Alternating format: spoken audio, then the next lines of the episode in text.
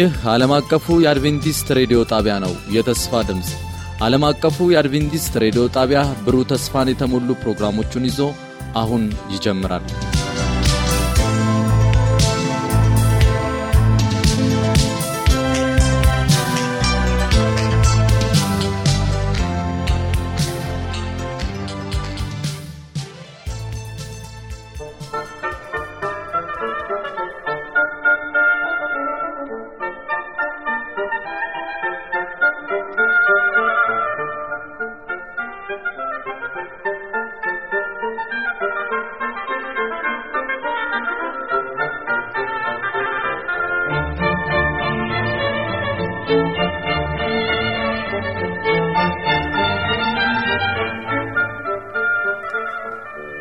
ሰላም ጤና ስጥልኝ የተወደዳችሁ አድማጮቻችን እንደምንሰነበታችሁ። ይህ በየሳምንቱ እየተዘጋጀ የሚቀርብላችሁ የመጽሐፍ ቅዱስ ጥናት ውይይት ጊዜያችን ነው።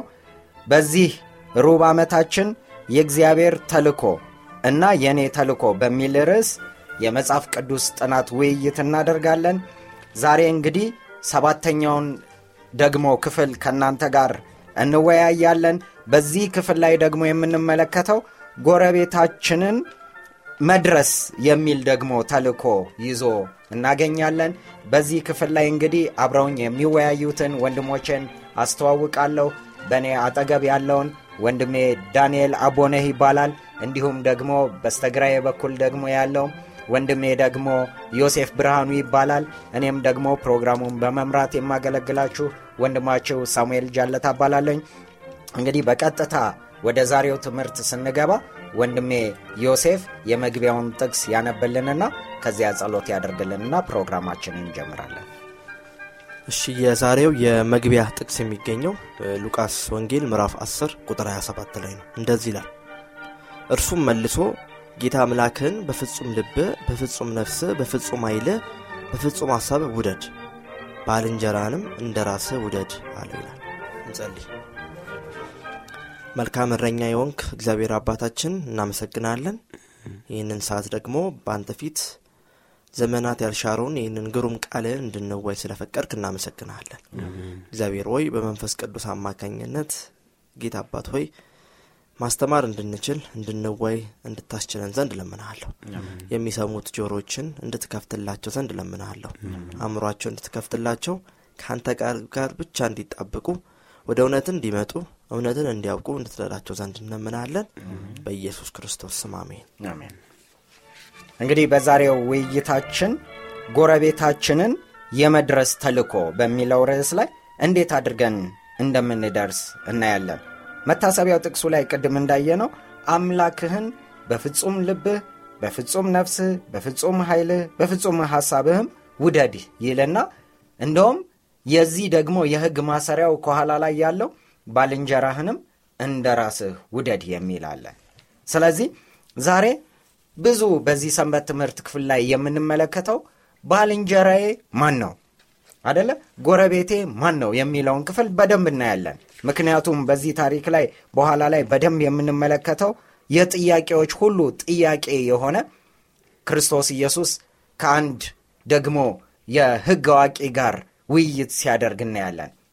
ይህ የሕግ አዋቂ ክርስቶስ ኢየሱስን ወጥመድ ሊዘረጋበት አንድ ጥያቄ ይዞ ቀረበ። መልካም የሚመስል በውስጡ ግን ሌላ አይነት ክፋት አጀንዳ የያዘ የዘላለም ሕይወትን እንድወርስ ምን ላድርግ አለው።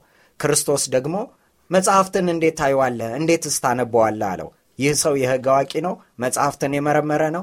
የሕግ አካሄድንም የሚያውቅ ነው። ከዚያ እርሱ ብዙ ነገር ከመጽሐፍ ቅዱስ ክፍሎችም ዘረዘረለት። ከዚያ በኋላ ደግሞ ኦ መልካም ካለው በኋላ ደግሞ ስለ ወዳጆቹ የሚያነሳውን ክፍል ላይ በደንብ አጠንክሮ እንግዲያው ሕግ በሁለት ይታሰራልና አምላክህን በፍጹም ልብህ በፍጹም ነፍስ ውደድ፣ ባልንጀራህንም እንደ ራስ ውደድ የሚለው ክፍል ላይ ሲደርስ ባልንጀራህን በደንብ መውደድ እንዳለበት ሲያሳየው፣ ይህ ሰው ግን ባልንጀራዬ ማን ነው ብሎ ክርስቶስ ኢየሱስን ሲጠይቀው እናያለን። በሌላ ስፍራ ላይ ራሱ ክርስቶስ ኢየሱስ ሲናገር ከነዚህ ከታናናሾቹ ለአንዱ ያደረጋችሁት ለእኔ እንዳደረጋችሁ ነው ይላል በገዛ አንደበቱ። ስለዚህ ዛሬም እነዚህም ባልንጀሮቻችንን እነዚህን ወዳጆቻችንን በማየት ወደ ክርስቶስ ወንጌል ወደዚህ ተልኮ ልናመጣቸው እንደሚገባ እናያለን። እስኪ ተጨማሪ ሀሳቦችን ወንድሜ ዮሴፍ ይሰጥበትና ከዚያ እያጠናከር ነው እንሄዳለን። መልካም ሀሳብ አንስተሃል ወንድም ሳሚ። መጽሐፍ ቅዱስ የህግ አዋቂ ክርስቶስን ሊፈትነው እንደመጣ ነው። ዋና አላማው ክርስቶስ ፊት የቀረበው ሳቅ ቀርቶ ወይም አለማወቁ አሳስቦት ለማወቅ ወይም ወደ እውነት ለመምጣት አለም እና ክርስቶስን ሊፈትነው የሚል ጥያቄ ነው። ምክንያቱም ይህ ሰውዬ ህግ አዋቂ ነው። በእስራኤል ዘንድ የተከበረ ሰው ነው። እንደ ትልቅ ምሁር ነው የሚታየው። ህዝቡ ሁሉ የሚያደንቀው የሚመኙት አይነት ሰው ነበር እና ክርስቶስ ደግሞ ብዙ ሰው ደግሞ እንደ መሲህ አድርገው እየተቀበሉ እየመጡበት ስለነበረ ሊፎካከሩ ቃቶት ነበር እና ክርስቶስ ግን አላማውን አወቀ። የሰውየው አጠያየቅ መሰረቱ ምን እንደሆነ ለምን እንደጠየቀውም ጭምር ሲገነዘብ እናያለ እና ያኔ ኢየሱስ ክርስቶስ የመለሰበት ምላሽ በጣም በዘዴ ነበር፣ በብልሃት የተመሰረተ ነበር። አልሰደቡም፣ ወይም አላንቋሸሹም፣ ወይም አልገፋውም፣ ወይም ሰጣ ገባም አልገባም፣ ወይም አንድ ለሁለት አልተነጋገሩም ነበርና ይህ በጣም ትልቅ የሚያስተምር ነው። የእያንዳንዳችን የልባችን ሀሳብና ፍላጎት ክርስቶስ ያውቃል። ወደ ጸሎት ስንንበረከክ ከምን አንግል የምንጠይቀውን ጥያቄ ራሱ ክርስቶስ ያውቃል እና የማንሸውደው አምላክ እንደሆነ በጣም ልንረዳ የሚያስፈልገን ሀሳብ ነው። በብዙ እምነት ተከታዮች ዘንድ በሌላ እምነት ተከታዮች ዘንድ ስለ ክርስቶስ ሊጠይቁን ይችላሉ። በእስልምና እምነት ውስጥ የሚገኙ ወንድሞቻችን፣ ጓደኞቻችን ክርስቶስ ማን እንደሆነ ጭምር ይጠይቁናል እና ያን ጥያቄ በሚጠይቁበት ሰዓት ላይ አንዳንዶች ሊበሳጩ ይችላሉ ወይም ሊናደዱ ይችላሉ። እንደዛ መሆን እንደሌለበት ክርስቶስ ራሱ እየነገረ ነው እና ጥያቄው ምንም ይሁን ምን አላማው ምንም ይሁን ምን እኛ ግን በቅን ልቦና እነሱን ለጠየቁን ጥያቄ መመለስና ማገልገል እንዳለብን ክርስቶስ የሚነግረን ሀሳብ አለና አንዳንዶች የምር መልሳችንን የሚፈልጉ አሉ። የምር ተጠምቶ ወደ እኛ የሚመጡ አሉ። ልባቸውን አናቅም። ክርስቶስ ነው ልባቸውን አውቀው የሚመጣው እና ክርስቶስ የመለሰው መልስ ያን ነበር። ታዲያ በሕግ መጽሐፍ ያለው እንዴት ታያለህ? አንብበሃል አለው። አንብቤ ያለሁ አለው። ስለ አስርቱ ሰዓትም በደንብ ጠንቅቆ የሚያክሰው ነው። ምክንያቱም የሕግ አዋቂ ስለነበረ ነው። በኋላ ግን ክርስቶስ ምን አለ? ባልንጀራህን በፍጹም ልብ በፍጹም ሀሳብ እያለ በደንብ አድርጎ ጠየቀውና መጨረሻ ላይ ባልንጀራ እንደ ራስህ ውደድ የሚል ይህ ሀሳብ አልተዋጠለትም ለዚህ ሕግ አዋቂ ሰውዬ።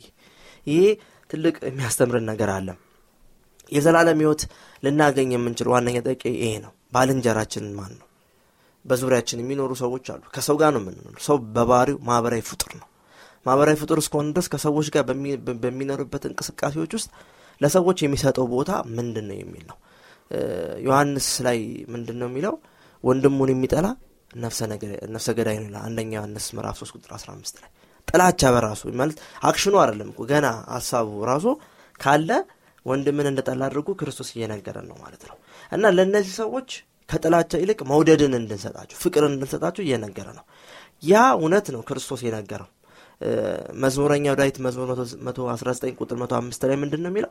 ቃሌ ለእግሬ መብራት ነው ለመንገዴም ብርሃን ነው የሚለው እና ለዛ ሰውዬ የመለሰለት መልስ ነው ወደ መጽሐፍ ቅዱስ የበለጠ እንዲያነበው ወደ እውነቱ እንዲመጣ በፍቅር ነበር ክርስቶስ የነገረው እና ይሄ ለወንጌል አካሄድ በጣም ትልቅ የሚያስተምረን ነገር ነው። ሰዎች በብዙ ነገር ሊጠይቁን ይችላሉ። ኦም ብሎ ሊጠይቁን ይችላሉ። ሊፈትኑንም ሊጠይቁን ይችላሉ። ወይም ሳያቁም ሊጠይቁን ይችላሉ። እኛ አናቃቸውም። የልባቸውን ፍላጎትና ሀሳብ አናቅም። እግዚአብሔር ብቻ ነው የሚያውቀው። ለእነዛ ሰዎች ግን ክርስቶስ የመለሰበት መንገድ ግን በጣም ወሳኝ ነው። ክርስቶስ የመለሰው ምንድን ነው? በዘዴና በፍቅራዊ ምላሽ እንደመለሰለት ለዚህ ሰው ይነግረናልና ይህንን ማድረግ እንድንችል እግዚአብሔር ያስተምረናል፣ እንድናደርገውም ይፈልጋልና ማድረግ እንድንችል ደግሞ እግዚአብሔር በጸጋ ይወርዳል። አሜን። ወንድሜ ዮሴፍ እግዚአብሔር አብዝቶ ይባርክ። በቀጣይ ክፍል ደግሞ ይሄንኑ ክፍል ደግሞ በሌላ ሁኔታ ደግሞ እንመለከተዋለን። እስኪ ወንድሜ ዳንኤል ደግሞ ቀጥል። እሺ በዚህ በሉቃስ ማን ነው በሉቃስ አስር ላይ የተገለጸው ወይንም ይህ የሕግ አዋቂ ተብሎ የተጠቀሰው ሰው እንግዲህ የራሱን እውቀት ለማሳየት እንዲሁም ክርስቶስን ለመፈተን ያው ሁልጊዜ ካህናት እንደሚያደርጉት እሱም እንደዛ ለማድረግ ነበር ወደዚህ ቦታ የመጣው ግን በመለሰው መልስ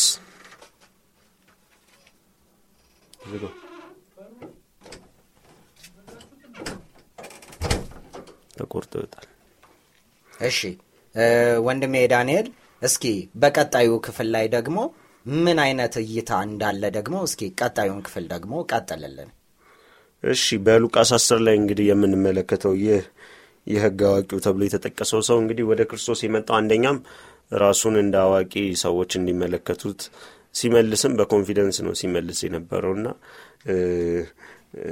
ከዛ በኋላ ክርስቶስ ግን ምንድን ነው ሊኮንነውም አልፈለገም።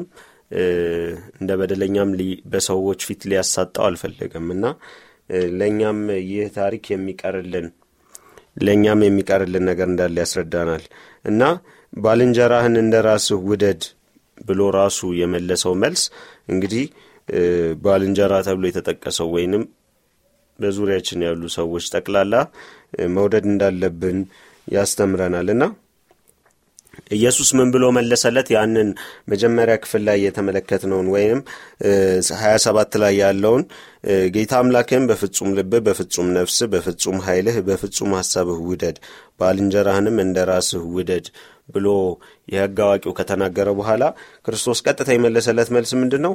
የመጀመሪያው እውነት መለስክ አለው። ከዛ በኋላ ምን አለው?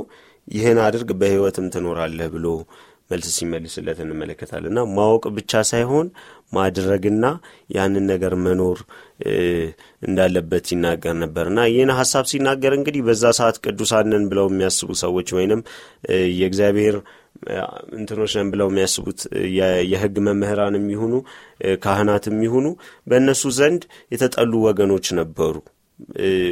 የማይደገፉ ሰዎች ነበሩ። ድሃ የተባለውን ሰው ያገሉ ነበረ። በቃ ቅዱስ ናቸው እነሱ even ከነኳቸው የሚያረክሷቸው ሰዎች ሁሉ እንዳሉ እንትን ይል ነበር። መጽሐፍ ቅዱሳችን ይናገራልና በጣም ለውጭው እንትን የሚጋፋ አይነት spirit ነበረ በእነሱ መሀል የነበረው። ጭራሽ እንድትሳቀቅ ያደርግሃል። እነሱ ስታይ ወይኔ ኃጢአት ስሰራ እንዳያየኝ የምትለው አይነት ሰው ነበሩ እና እግዚአብሔር ግን ምንድን ያለው? ባልንጀራህን እንደ ራሱ ውደድ ብሎ ሲናገረው ከዛ እውነትን ተናግረሃል። ግን ምን አድርገው? ያንን ነገር አድርገው ብሎ ሲናገረው እንመለከታለን። እና ያዕቆብ ሁለት አስራ ሰባት እስከ ሀያ ሁለት ላይ እንግዲህ ስለ ህግና ስራ ይናገራል። እና የእግዚአብሔርን ምንድነው ቃል ማወቅና ወይንም የቃሉን እውቀት መያዝና መተግበር የሚለያዩ ነገሮች አይደሉም።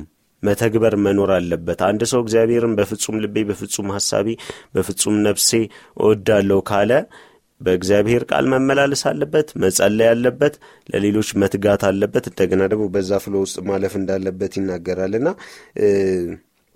ሁሉንም ለእኔ አሳልፈው የሚሰጥ እንግዲህ በሰማይ ታላቅ በረከት አለው ብሎ ራሱ ክርስቶስ ይናገራልና በዚህ ታሪክ ውስጥ እንግዲህ የምንመለከተው የዘላለም ህይወትን ለመውረስ ቅድም ዮሴፍን ብሎታል ሳሚም ስትናገረው ነበረ። በእግዚአብሔር ሐሳብ ውስጥ መሄድ ለባልንጀሮቻችን መድረስ መልካም መሆን ክርስቶስን ራሱን መምሰል ጴጥሮስ ማነው ጳውሎስ እኔን ምሰሉ ብሎ ሲናገር የነበረው ምንድን ነው መምሰል እንዳለብን ስላመነበት ነው ያንን ነገርና ያንን ሀሳብ ከዚህ ከማክሰኞ ክፍል ላይ ወይንም ከዚህ የዘላለም ህይወት ለመውረስ ከሚለው ሀሳብ ላይ እናገኛለን። እኔ ተረዳሁት ይህንን ነው። እግዚአብሔር ይባርክ። እግዚአብሔር ይባርክ ወንድሜ ዳንኤል። በእርግጥም ይሄ ትልቅ የሆነ ዘላለማዊነትን ሊያስገኝ የሚችል ታላቅ እድል ነው ስለዚህ በዚህ ዘላለማዊነትን በሚያስገኝ ታላቅ እድል ውስጥ ሁላችንም የምንናፍቀውን ጥያቄ ነው የጠየቀው ይህ ሰው። ተራ ጥያቄ አልነበረም። የዘላለም ህይወትን ወርስ ዘንድ ምን ላድርግ የሚል ነው። እንግዲህ በዚያ ንግግር ውስጥ ደግሞ ሌላ ታሪክ በኋላ ላይ ሲነሳ እናያለን። እንደውም ክርስቶስ ኢየሱስ ስለ ሳምራዊው ደግሞ መልካሙ ሳምራዊ ደግሞ ምሳሌ ሲያነሳ ነበረ። እንግዲህ አንድ ሰው አይሁዳዊ የሆነ ወደ ገበያ ወይ ወደ መንገድ እየወጣ ነበረ መንገድ ላይ ግን ያላሰበውና ያልገመተው አደጋ ገጠመው። በዛ የሰው እርዳታ በሚያስፈልገው ጊዜ ደግሞ በጎኑ አንድ ሌዋዊ አለፈ አይቶት ሄደ። ከዚያ በኋላ በኋላ ላይም ካህን መጣ እርሱም አይቶት ሄደ። በኋላ ላይ ግን ከእነርሱ ወገን ውጭ የሆነ ሳምራዊ ደግሞ መጣ። ከዚያ በኋላ ቀረበው አየው አዘነለት አገለገለው። ይህንን ስናይ እንግዲህ በቀጣዩ ክፍል ላይ እራሳችንን እንደምንወድ እንዴት አድርገን ደግሞ ሌሎችን እንወዳለን? እስኪ ወንድሜ ዮሴፍ በዚህ ላይ ምን ሀሳብ አለ? ጥሩ ሀሳብ አንስታችኋል። ዳኒም ሳሚም ተባረኩ። ማቴዎስ እና ሉቃስ ሁለቱ የወንጌል ጸሐፊያን ስለዚህ ህግ አዋቂ ክርስቶስ ስለሰጠው መልስ የጻፉበት ሁኔታ በጣም የሚመሳሰል ነገር ነው። ማቴዎስ ምዕራፍ 22 ቁጥር 37 እስከ 40 እንዲሁም ሉቃስ ወንጌል ምዕራፍ 10 ቁጥር 27 እስከ 28 ላይ እነዚህ ሁለቱ ጸሐፊያን ስለ ክርስቶስ ለሕግ አዋቂው ስለመለሰው መልስ የገለጸልን ነገር አለ። እንግዲህ እዚህ ጋር የተናገረው ነገር አንድ ነገር ነው። የዘላለም ህይወት እንዲያደርግ ይህ ሰውዬ ሁለት ነገሮችን ማድረግ እንዳለበት እየነገረው ነው ያለው። እና እነዚህ ሁለቱ ነገሮች በጣም ቀላል ነገር ናቸው። ስንጨምቃቸው የሁለቱም ነገር ስንጨምቃቸው ፍቅር ወደሚል ሀሳብ ይሰጠናል። Christ Object Lesson የሚል መጽሐፍ አለ እና በዚሁ አጋጣሚ ይህንን ፕሮግራም የምትከታተሉ በሙሉ ይህ መጽሐፍ ወደ አማርኛ ተተርጉሟል። የክርስቶስ ምሳሌ ትምህርቶች በሚለው ና በመጨረሻ በምንገልጽላችሁ አዳራሽ የስልክ address ላይ ብትደውሉ መጽሐፉን በቀላሉ ታገኙ የምትችሉበት አጋጣሚ አለ ና በዚህ መጽሐፍ ላይ ገጽ 49 ላይ ፍቅር በሰማይና በምድር ያለው የአምላካዊ መንግስት መሰረታዊ መርህ ነው የእግዚአብሔር መንግስት የተመሰረተው በፍቅር ላይ ነው።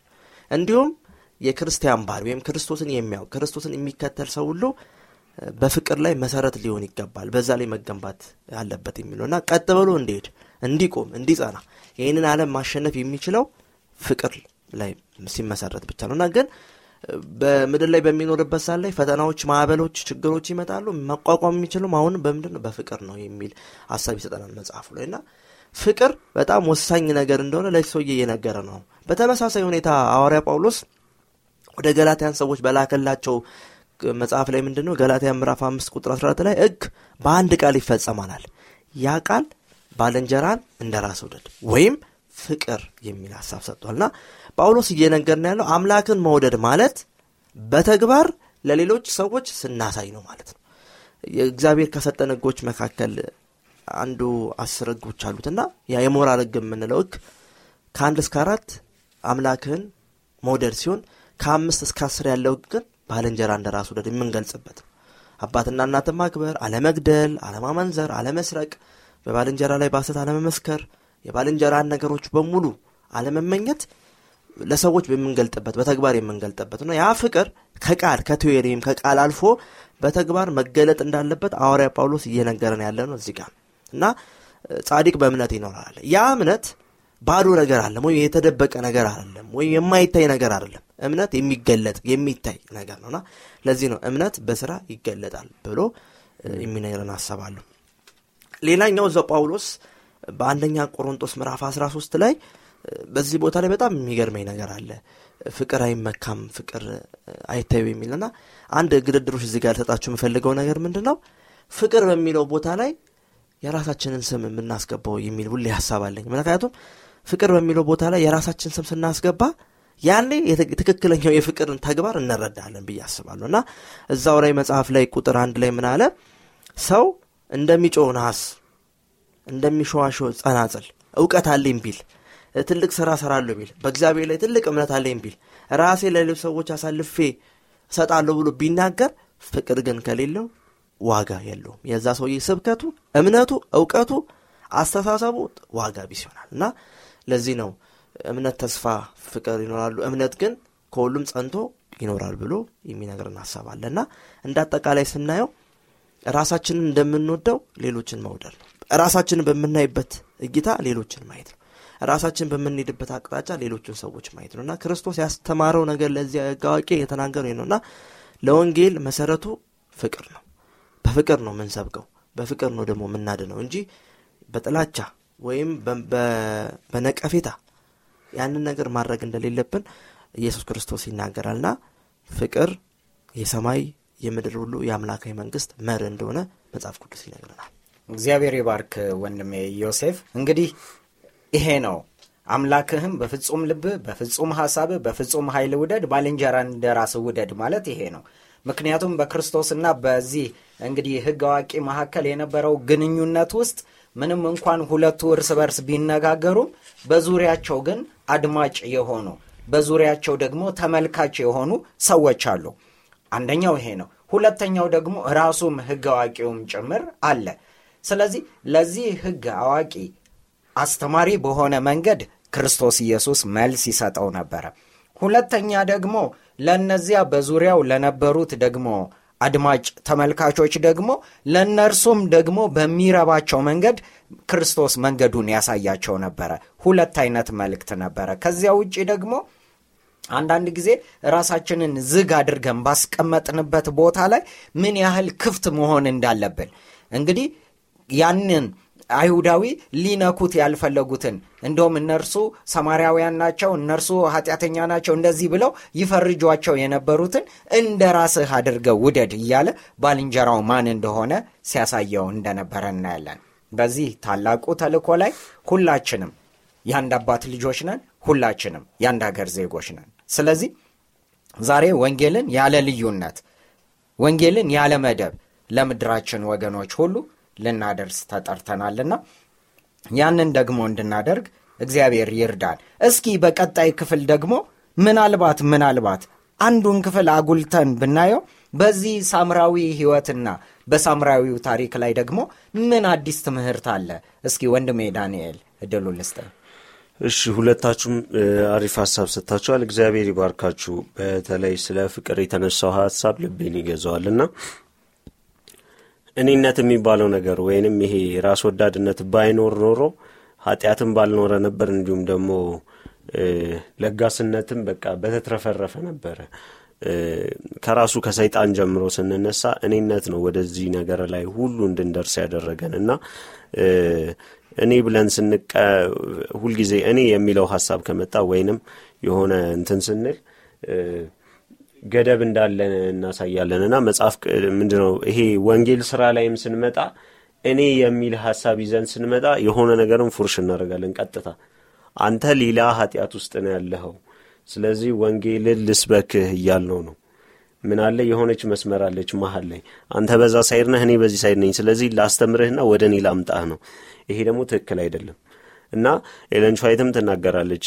አድቬንቲስት ነኝ ብላችሁ አትስበኩ ትላለች እና ወንጌልን እንደ ራሱ እንደ ወንጌልነቱ ነው ማቅረብ ያለብን እንጂ ከአድቬንቲስት ቤተ ክርስቲያን የመጣ ነው ወይንም ደግሞ ከዚህ ቤተ ክርስቲያን የመጣ ነው ወይንም እንዲነን ብለን መስበክ እንደሌለብን አንድ የሚያስማማን መጽሐፍ ቅዱስ አለ። በዛ ውስጥ ግን በንግግሮች መሀል ምን ማለት እንዳለብን ወንጌልን ማስተማር እንዳለብን ይናገራል እና እዚህም ጋር ክርስቶስ የተናገረው ያንን ነው። መጨረሻ በግድድሮቹ መሀል ይህ ሰው ይህን ሰው ምን ብሎት ያንን አድርግ ብሎ መጨረሻ ላይ ሲናገረው ሰላሳ አምስት ላይ ሰላሳ ሰባት ላይ ኢየሱስም ሂድ አንተም እንዲሁ አድርግ ብሎ የዚህን ሀሳብ መደምደሚያ ያሳየዋል እና በዚህ ሀሳብ ውስጥ እንግዲህ ሳምራዊው ሰው የሰራው ሀሳብ የሰራው ስራ ለብዙዎች ምስክር የሚሆን ነበረ እና የህግ ሰው አይደለም። የምንድነው? የምንድነው? የእግዚአብሔር ቃል እውቀት አልነበረውም ይህ ሰው። ግን ደግሞ የእግዚአብሔር መፍራት በውስጡ ነበረ የተግባር ሰው ነበረ እና ቅድምም ጆሲ ሲያነሳው ነበር እና ይሄ ልንክደው የምንችለው አይነት አይደለም። መልካምነት በነገራችን ላይ ህግ አይደለም። ምክንያቱም እንደ ህግ አይደለም። ሁሌ የምንስማማበት አንድ ታሪክ አለ አደለ የኖህም ይሁን የሎጥ ከተማ የጠፋችው ከህግ በፊት ነው።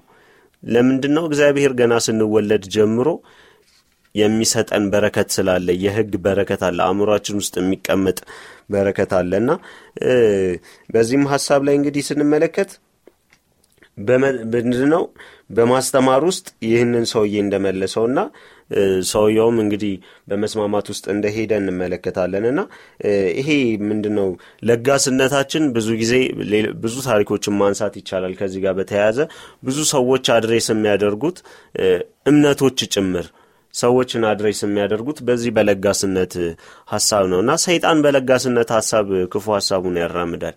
እኛስ በለጋሶች ከሆንን ብዙዎችን address እንደምናደርግ በዚህ ሰዓት ሰው የምንድነው ተስፋ መቁረጥ ስሜት ውስጥ ያለ በጣም ብዙ ሰው አለ።